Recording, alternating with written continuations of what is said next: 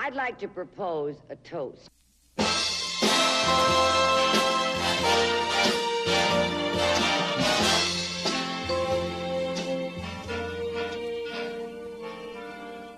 Hello and welcome to Before Brunch. I'm Megan Cassidy. And I'm Cassie Delaney. And we are your weekly celebrity, pop culture, arts, social issues podcast. And we go live every Sunday morning before brunch uh, around 11 a.m. or so. Yeah, and we like to talk about all the things that you're going to be talking to your pals about at brunch. So we take the things that have happened during the week in the news and on the media, um, and we try and make sense of them and understand them and unpack them a little bit and make them relevant to our lives and therefore your lives. We are now brought to you by Diet Coke, um, with thanks to their campaign Because I Can. Uh, so we're thrilled about that. Last week was the first episode of the Because I Can sponsorship, um, and Cassie has decided that she's going to buy a Vespa. Any update? Have you made a decision? I saw you had a poll on Instagram this Um, week. Yeah, Megan, I put out, I'd actually like to address this because I did put out a poll on my Instagram Oh. asking my um, friends, close friends, and followers Okay. um, whether I should get a Vespa or whether I was deluded to think that that was a good idea. But you knew what I was going to say. Okay, yeah, but you were one of four people to say deluded. But how many people voted? Like Oh, like eight, hundreds. A nine, a hundred people voted At that. least there was at least a hundred votes in favour of the Vespa. Either way, the Vespa won, making your deluded comment null and void. Um, But it did hurt me a little bit when I saw it on the Sunday morning. I did it to hurt you. okay. I have a very, very my instinct always. If someone puts up a story and there's like a hurtful option, You'll go I for will the hurtful always one. go for the the hurtful one. Mhm. I just go straight for the pain. I don't know why. Like if someone has put this up there, they deserve it. You know, Yeah. they're gonna get some pain. See, I didn't realize actually until Sunday, and I clicked something that you can see the people who, Who votes what way, yeah. So I didn't know that. So I have made some sketchy votes, and yeah, like that I actually have, happened to me before. I have made some like bad decisions because I didn't think people could see them. I was like, "Ha, it's funny." Yeah, it's not funny. Yeah, I know. Not when they can see it. Because I have ran polls that I've been incredibly offended by one or two answers. And you mm. will hold a grudge. Yeah, Like I've asked about um, I think it was a hat or something I was thinking of wearing and I had a yes or a no. And I still vividly remember who the people no? who brutally said no because they're not people that I would chat to on a daily Yeah, basis. See, this is it. There was four people who said I was deluded to get this Vespa. Okay, you were one. I think I'm going to take That's it fine, with a though. pinch of salt, which is great. yeah. Um, and then Sophie White was another who we know very well, so that was fine. Pinch of salt also. Mm. Two people that I was in like primary school with, Yeah. and then one girl who's a friend of a friend. That's when it hurts because that's not having a laugh. That's they genuinely don't know you're going to see it. Yeah, I don't know if they. Yeah, I don't know. Like it was a weird one. Yeah. Weird. Um, didn't feel good about it. Anyway, Yeah. it doesn't matter because it's still one out, so I'm still going to get my Vespa. So that's all that matters. Why Okay. hashtag because I can. Okay. Brilliant. Yeah. Um, with that said, let us get started.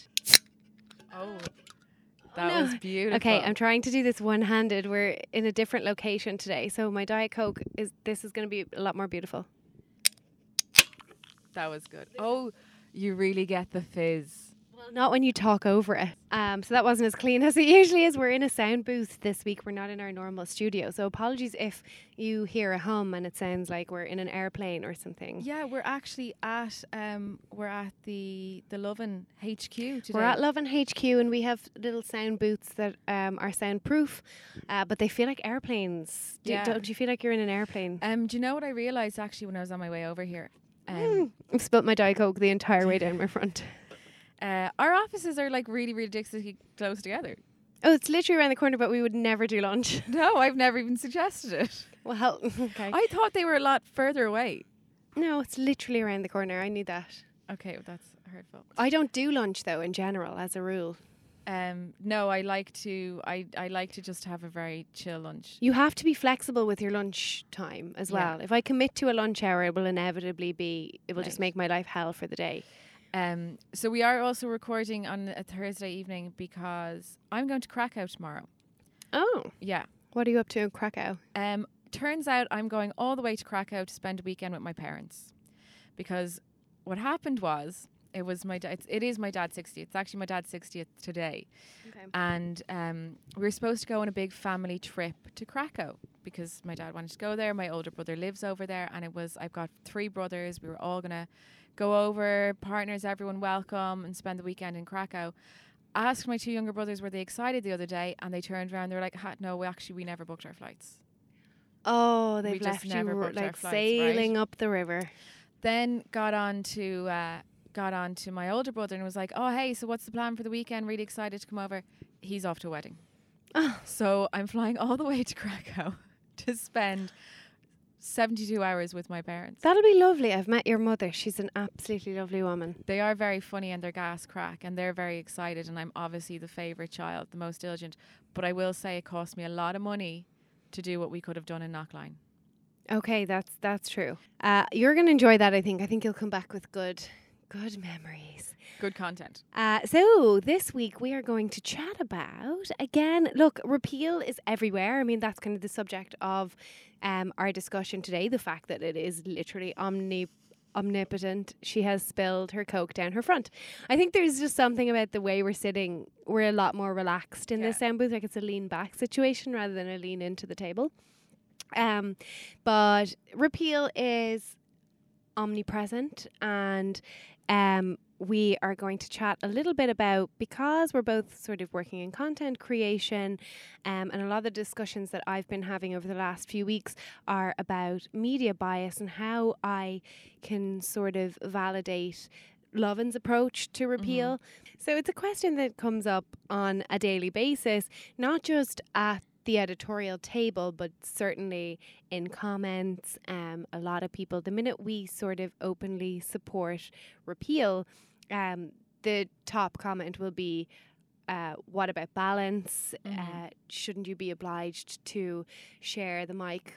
Uh, so to speak, with the other side, um, and no, like the answer is there is no legal obligation to Mhm. do that. Hundred percent not in on social media or digital digital publications, but even with TV and radio, the BAI has a list of guidelines, but that is Mhm. all that they are. They're not actually yeah, legally they're not legally obligated. blinding, They're- binding. No. Um, so it's kind of it really came to the fore in the discussion this week with the Claire Byrne show.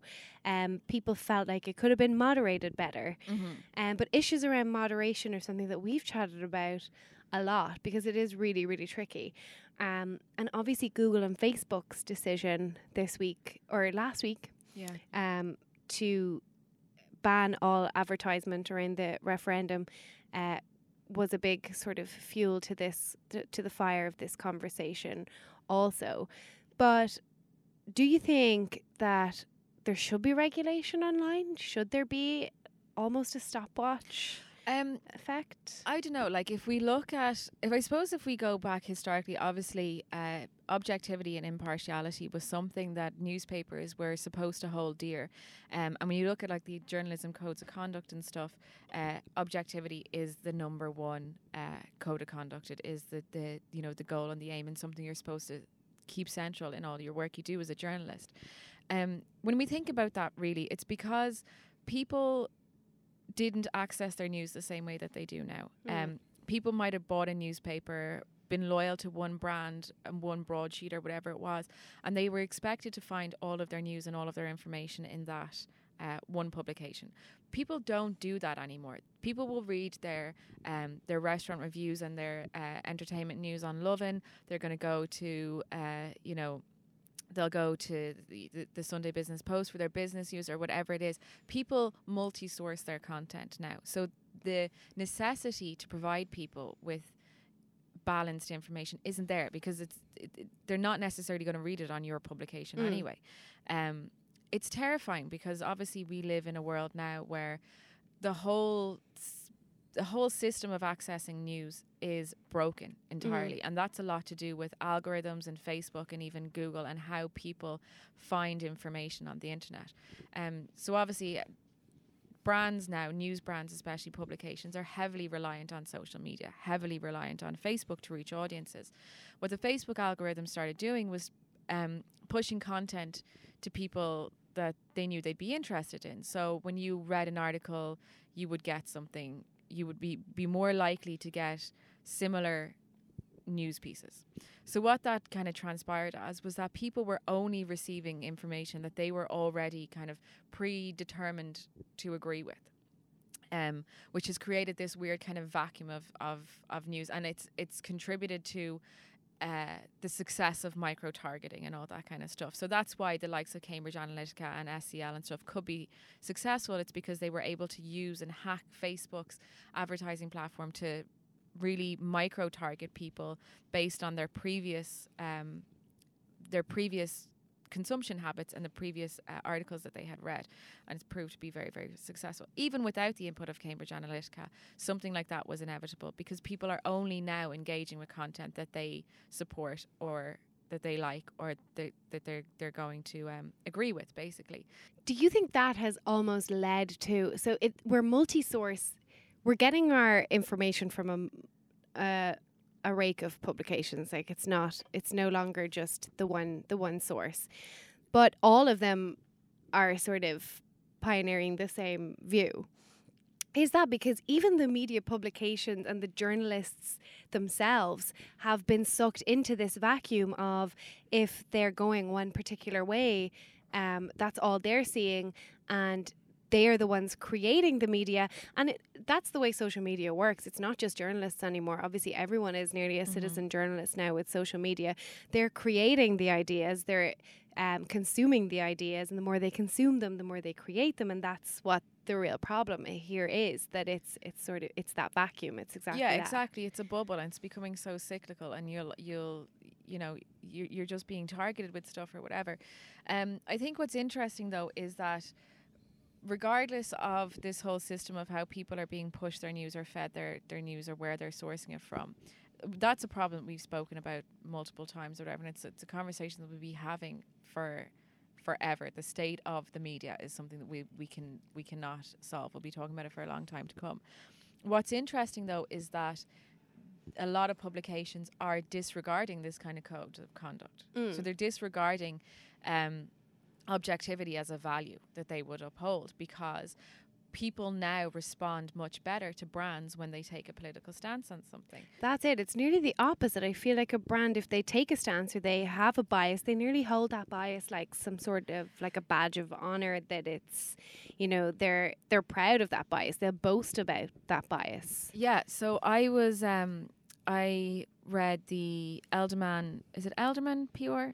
Yeah, Um Edelman. Edelman. So uh, they release a study every year called the Earned Brands uh, Study, and it details kind of what motivates people to buy and what can be detrimental to brand reputation, right? And in the, in the 2017 study, really, really interestingly, they found that 30% of worldwide consumers are now what they call belief-driven consumers. Hmm. So the 30% of people, one, of, one in three people basically, is making their buying decisions based on the social stances of brands.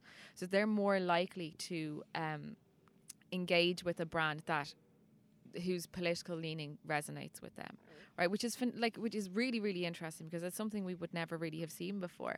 Um, and what Not to interrupt you, but that also can rub people the wrong way in a in a big way. which is really interesting because obviously uh, like you just said it can it can rub people up the wrong way like we saw a massive case last year where um, Kendall Jenner's video you know the ad that she did where Hmm. she kind of I don't know what you what you would call it. It was just a shit show of a of an ad, really. Basically, it was kind of it, it took tried to have a very uh, poignant political message, and it failed completely flat because it didn't actually deal with anything, Mhm. and people really turned against the brand. Yeah, I think people don't like to see a brand sor- sort of piggybacking on a Mhm. movement either. So that's something that I always try to tread carefully with because Lovin is very much pro-choice, um, and that is a decision that everyone on the editorial table has made. But I do sometimes wonder if someone didn't feel that way, how comfortable they would be to voice that. and- in in a way if i think practically like that's not that's not right um but while we are pro-choice we do have to be very careful not to look like we're piggybacking or we're trying to yeah, you know capitalize on this really important issue it's it's it's a kind of scary time for brands and publishers or Mm. whatever.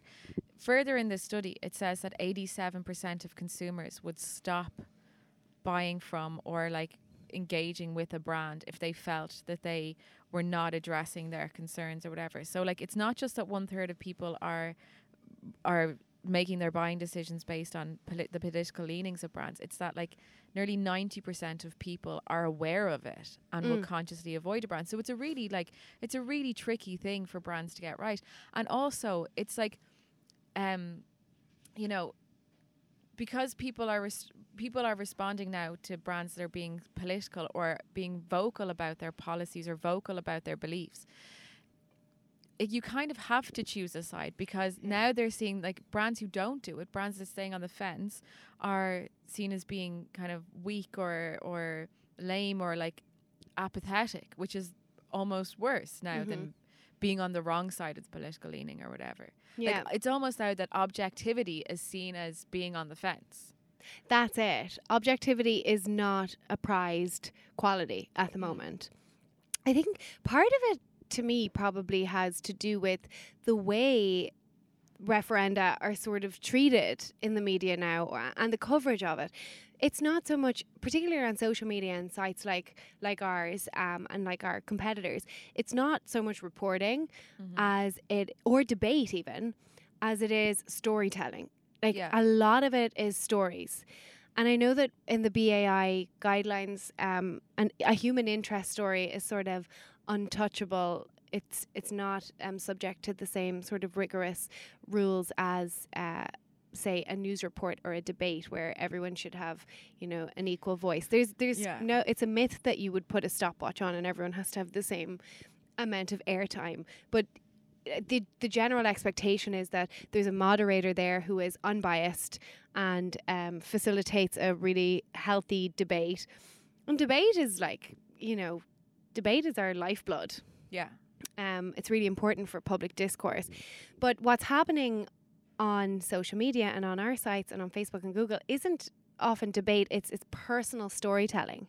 Yeah. And a lot of the personal stories in this referendum are from the yes side. Mhm. There is very little storytelling from no. Um, yeah, like, yeah, it is true.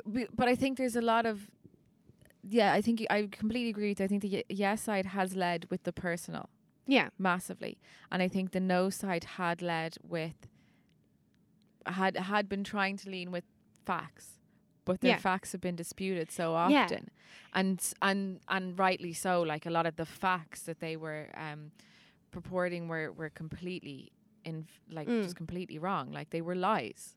I think if you you can look and you can really see clearly see a divide in, in like the the two sides and their campaign choices. Like pro-choice is very clearly on the ground um, and out canvassing Yeah. and storytelling, and then pro-life is very much they've tried to go down the factual route, and then they've paid big money to to advertise digitally. yeah. Um, so then Google's decision, while I would imagine people at Google and Facebook, which are the two sort of big influencers, I would imagine that they had crisis talks about, okay, if no wins, we're going to be to blame yeah. because of the blanket coverage that no were given. They, they were obviously the, the funds are obviously insane Because there was- massive resource. There was um I mean there's been there's been uh sort of questions over the funding for the no side for a very Mm. long time for years uh, like who there's there's kind of who are funding who is funding this big massive campaign um and it was proven that there was uh the the financing for a lot of Facebook ads was coming offshore so it was coming from a foreign country and obviously um any sort of foreign country involvement in a referendum or a national politics internationally is foreboding. Like there shouldn't be any influence coming um, externally. Very hard one to kind of police, but obviously if Hmm. they found that there was actually a bank account that was paying for the ads that were influencing Irish politics and that bank was elsewhere in another country, I, d- I think I'm not sure where it was coming from.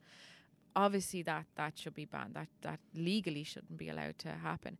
I mean, it's a bit of a. I think it's a bit late in the game for Facebook and Google to be making that decision because these these dark posts and all these things that we don't even um you know that we're only starting to understand now because of the Cambridge Analytica scandal have been going on for months and years and this referendum has been fought dirtily online um, and offline as well. There's a lot of rumors flying around. There's a lot of questions.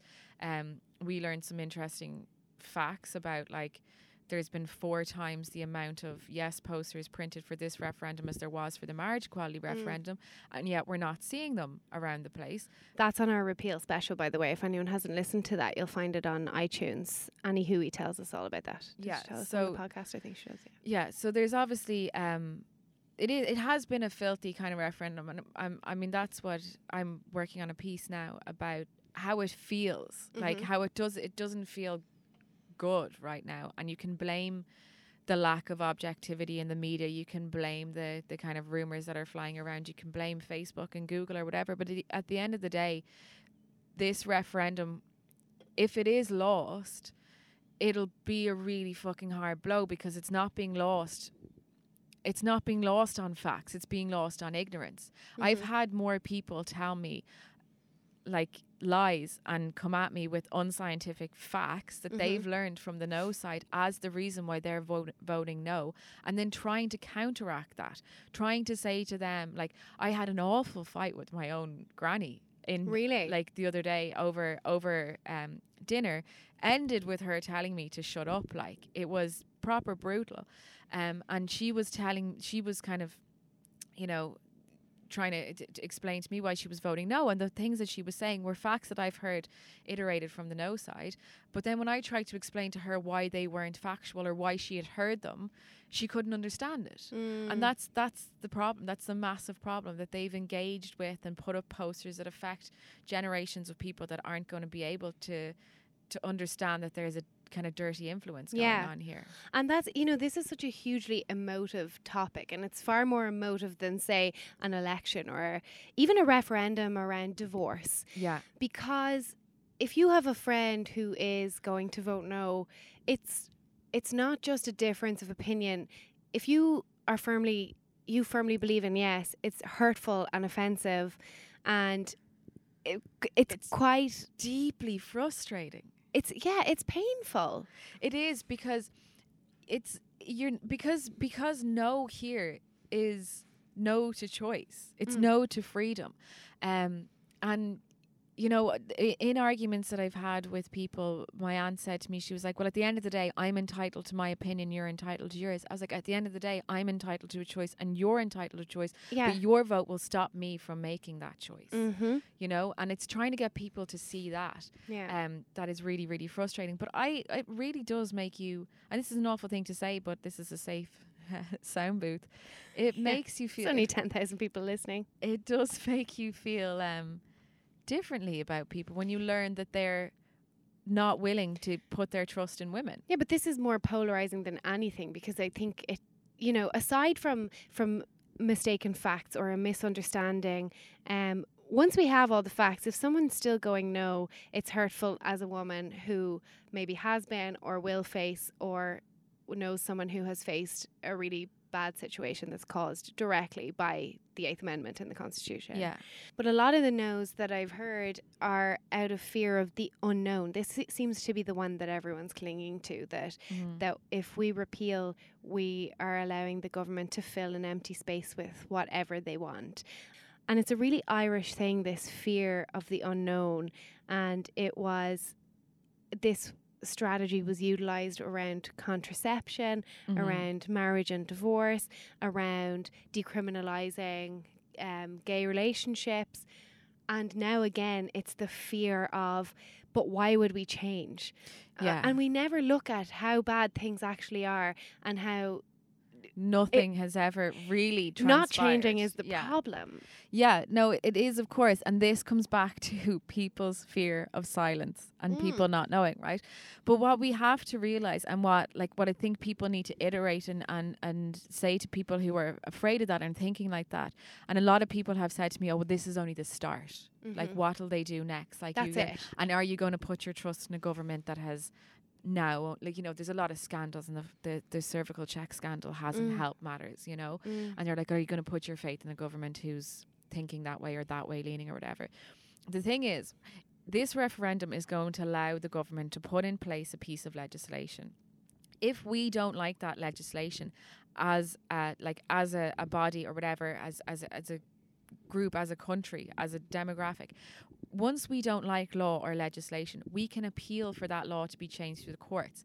It's a lot easier to get a piece of legislation changed than it is to get a piece of the constitution changed. Yeah. We will not have to go to another vote if we want to lobby for laws to be changed. Mm-hmm. Lobbying groups, activists do that on our behalf. Yeah. You know, that if we they if they ever do decide that they wanted unregulated pregnancy up to 24 weeks, we could change that in the courts. That would have to be passed through the courts. It would have to be passed through the the usual um, standards that go through the Dáil for a, for a bill to be passed. The bill that the, the the sorry the piece of policy that they're proposing is actually a very good piece of policy.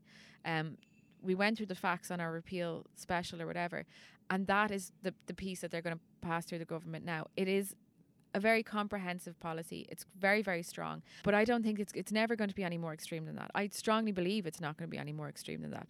I think the piece of policy that they're pushing forward is in line with.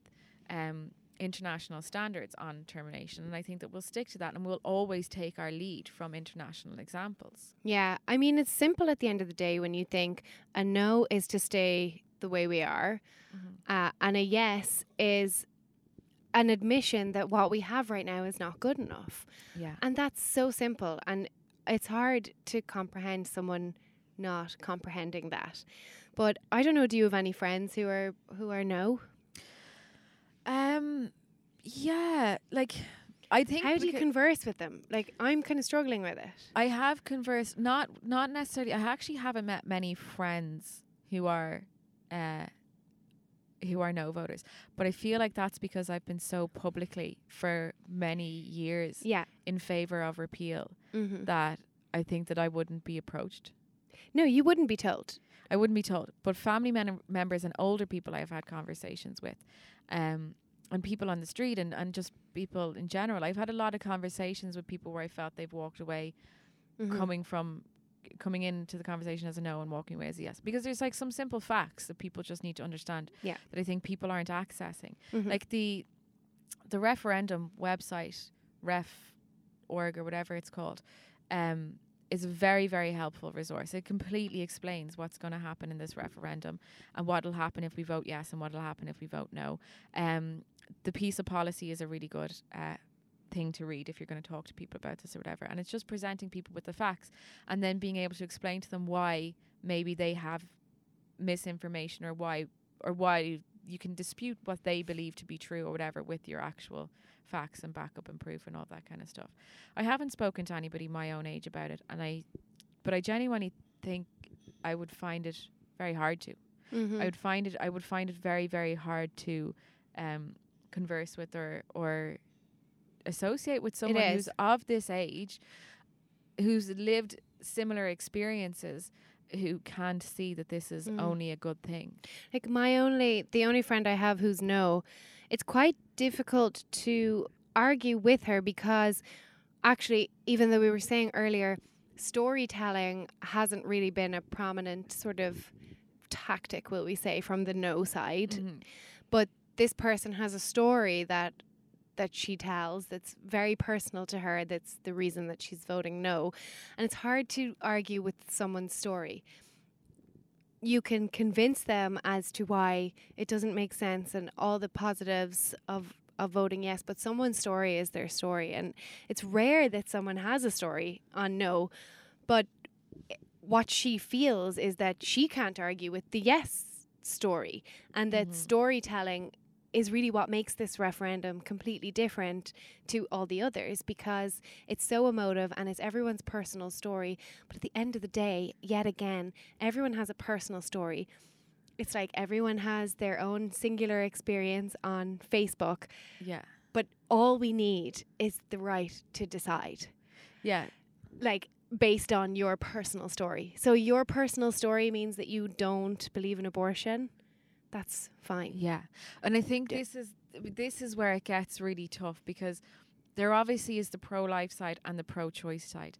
Everyone is for something. Mm-hmm. You know, there is no anti life side. Yeah. There is no one who's anti baby. Mm. Like, you know, and I think my granny thought that, and I actually had to explain to her, I was like, you know, I don't hate babies. I like babies, Mm. you know? And I think one of the, the things that the no side has to realize is that the yes side actually at once we're all babies and we're just babies who grew up to have opinions and Yeah. that's a really positive thing Yeah. more babies with opinions Yeah. it's great um but yeah th- every because everyone is fighting for something so strongly that they believe in i think this is why this referendum is so passionate Mm. and so it's so fueled um and and that's why it's so so difficult to convey that and i remember even in the early days being at, like when we were talking when we first initially started talking about repeal um launching the jumpers 2 years ago all that kind of stuff people were asking me like was i pro abortion and i'm not like i'm Mm. not i'm totally i think utterly blessed to be able to say that there are very few circumstances in my life where I could imagine having to have an abortion. Yeah. Obviously, if I was raped or if I had a fatal fetal abnormality, I would pursue a termination. But if I were to have a crisis pregnancy, I think I'm in a position in my life with the support I have from my family and financially where I could have a child. And I'm at the age where it would be fine and I'm at a place in my career where it would be fine. But I wasn't like that nine years ago or whatever. So obviously, um, that that could have been a different circumstance. And uh, you know, people always say you don't know what you're going to do in that situation. Mm-hmm. But as far as abortions or terminations go, I myself would like to pursue any other available option to me. You Yeah. know, and that's it. It's always going to be the last option to people. Um, this Yeah. was an interesting thing that came up in Claire Byrne Live, and I think that this is why uh, people have been so upset by this debate. Debate or the debate that was on the other night. Mary Lou obviously has been a massive advocate for repeal, and on the Claire Byrne live show the other night, she said, well, "I myself am am pro life," but she was cut off with cheering from Yeah. the crowd or people clapping and cheering and booing and whatever it was, and it wasn't moderated, and she didn't get a chance to explain that. Obviously, what she means when she says she's pro life is that she is pro children. She's Yeah. pro having babies. She herself will ex- explore any opportunity to Mhm. have babies where it's viable, you know, Mhm. um, and support women to do that. Uh, but people are are really just fighting for the choice for the situations where the other options aren't available, and it's just to not push people. Um, That's know, a- it. abroad. But I think one of the things that people really have to realize as well is that with abortion, with with legislation that will permit terminations of pregnancies, just comes better healthcare for women, and with better healthcare for women comes options. Yeah, and it's very possible that, you know, there are women who have had abortions in the UK or here um, unregulated that may have chosen not to if they felt like uh, there wasn't a stigma and they could speak about it and speak about um, their fears and the fact that they wanted an abortion and um, had a look at what road they could go down and then maybe would have decided against it with, with better healthcare and support. The Diet Coke Because I Can campaign is about carefree fun with friends and celebrating the things in life that make you feel good. Take part in the Diet Coke Because I Can series by following hashtag Because I Can. So, on a lighter note, what has taken over the entire. I remember seeing a headline for this earlier in the week and ignoring it because I thought I'm not getting sucked in by that, whatever it is. Laurel or Yanni. Like, what are you? I can only hear Yanni. I can only hear Laurel, and it is Laurel. No. But I, I don't know because they're back at the the blue dress, gold dress. I saw blue. It was blue, right? It was Where are my people at? It's Laurel. it was um the dress was black and blue or whatever, right? Yeah. But I could see it at different angles. I could see the different colors. I thought. Oh, that you're was one a- of those. I, was couldn't like, do that. It was fine if I tilted my screen. I was like, oh yeah, it's black and blue now. And then if I, Mm. it was like it was when it was on Facebook everywhere. Yeah. You could scroll up, and sometimes when I scrolled, it was a different color. I could genuinely see the two. Mm-hmm. This Laurel or Yanni thing. So if anyone who hasn't listened, it's a clip Yeah. it's going around, and some people are hearing Yanni, and some people are hearing Laurel. Mm-hmm. And obviously, they're two completely different sounding things. So it's blowing my mind. I think the big fear is like it brings up questions of perception and whether we experience anything the same way. No, we absolutely don't. We're all just little organisms operating in our own world, and everyone else is a figment of our imaginations. I mean, it could be the fact that we look in the mirror and we see something completely different to what everyone else sees. so this is going to spark one of those massive debates that I It's hope. existential question. I hope there are people at every brunch table in Ireland on Sunday now yeah.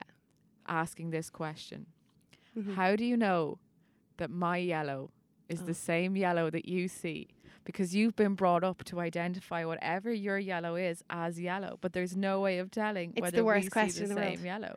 And you can even describe it like red is hot, but you've been told since you were one that whatever you see as red is fire and it's hot. And you've just completely developed all of your worldview around what you learned as a toddler, but we could all be seeing and hearing different things. Yeah. It's horrible. But why do we love these things so much? Why do they go so insanely viral? Because they genuinely, like, they genuinely blow my mind. they make you think what is life?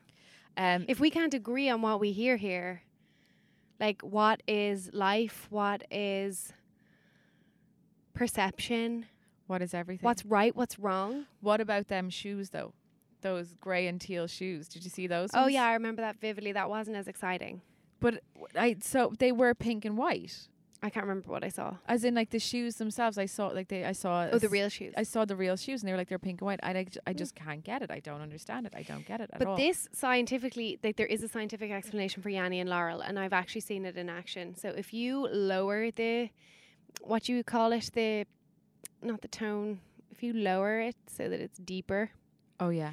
um, you will hear Yanni, and if you like raise the octave all the way up, everyone will hear Laurel.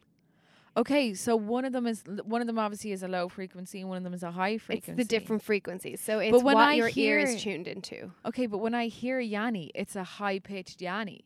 But that's because you hear.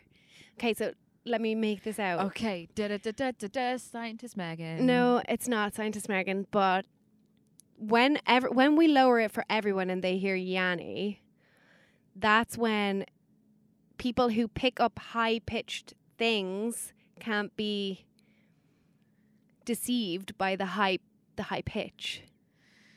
So you hear Yanni because you hear things high pitched. No? Yeah? Uh, The, here's another insulting thing. Younger people hear Yanni and older people hear Laurel. Now, I have heard that before because I remember writing a story on. There was a, a great story somewhere in the UK where there was a shop, and they had loads of youths. The anti loitering. They had youths. It's all over Ireland. I hear it all the time. Is it? And it's Genuinely, yeah. they play this high frequency noise. It's a squeak. It's awful. In Waterford, there it's on this corner by this really nice pub, Revolution. Revolution. I can't sit in the beer garden because of the noise, and it's anti loitering for young people. But I hear Laurel. So that would indicate that you're a younger thing. Now I can't hear anything at all. I've got very waxy ears, always have. That's nothing about the wax. That's just disgusting. No, I It's just have- literally I've nothing about wax. No, actually, uh, just there before Christmas, I had to go get them cleaned because do Oh. that. That's look, we're open here. It's fine. It's- and no. you know what m- the doctor said? She said you have dainty ear canals Yeah, that are full of wax because they're small. and they're so full, so so full. um, no, I get them cleaned. It's not about Hearing. hearing; it's about what your brain picks up. Do you know what I mean? It's So not it's about like a blockage in your fucking ear. okay. That was aggressive. Actually. Yeah, I feel aggressive. Okay. It's like high pitch, low pitch. As you as you get older, you hear high pitched stuff less. But that would say to me that Laurel is for younger kids, and Yanni's for older. But I I don't know. It's fun. Yeah. Anyway, it was an interesting one. It was um oh, I have to stop saying that actually because after last week's episode someone pointed out to me that they're going to start a before brunch drinking game. We should have told you this at the start. For how much you say it's an interesting one. For how much you might get angry or whatever about this, but how much I say it's an interesting one I'm how gonna much get you angry, I already know. And how much you say it's loaded. Rude. Who fucking said that? I'm not going to name names. We're all fucking friends. Lydia. like I know it was Lydia. I do say loaded all the time. And I do say it's an interesting one because sometimes things are interesting. And also a lot of things are loaded. Loads of them. Loads of things are loaded. Um, Okay. Uh, we don't have time to talk about book club again. We've oh run my out of time god, we have run out of time. next week. Um, but in the meantime, please do check us out on at Megan M Cassidy at Cassie Lorraine uh, on Twitter and Instagram and Lovin Dublin and lovin.ie. Um, and let us know if there's anything you want us to chat about, if there's anything exciting you're doing that is uh, would it is a good fit for the because I can idea, um, like Cassie's Vespa. Uh, let us know, and we will see you back here, same time, same place next Sunday. Bye. Bye. The Diet Coke Because I Can campaign is about carefree fun with friends and celebrating the things in life that make you feel good. Take part in the Diet Coke Because I Can series by following hashtag Because I Can.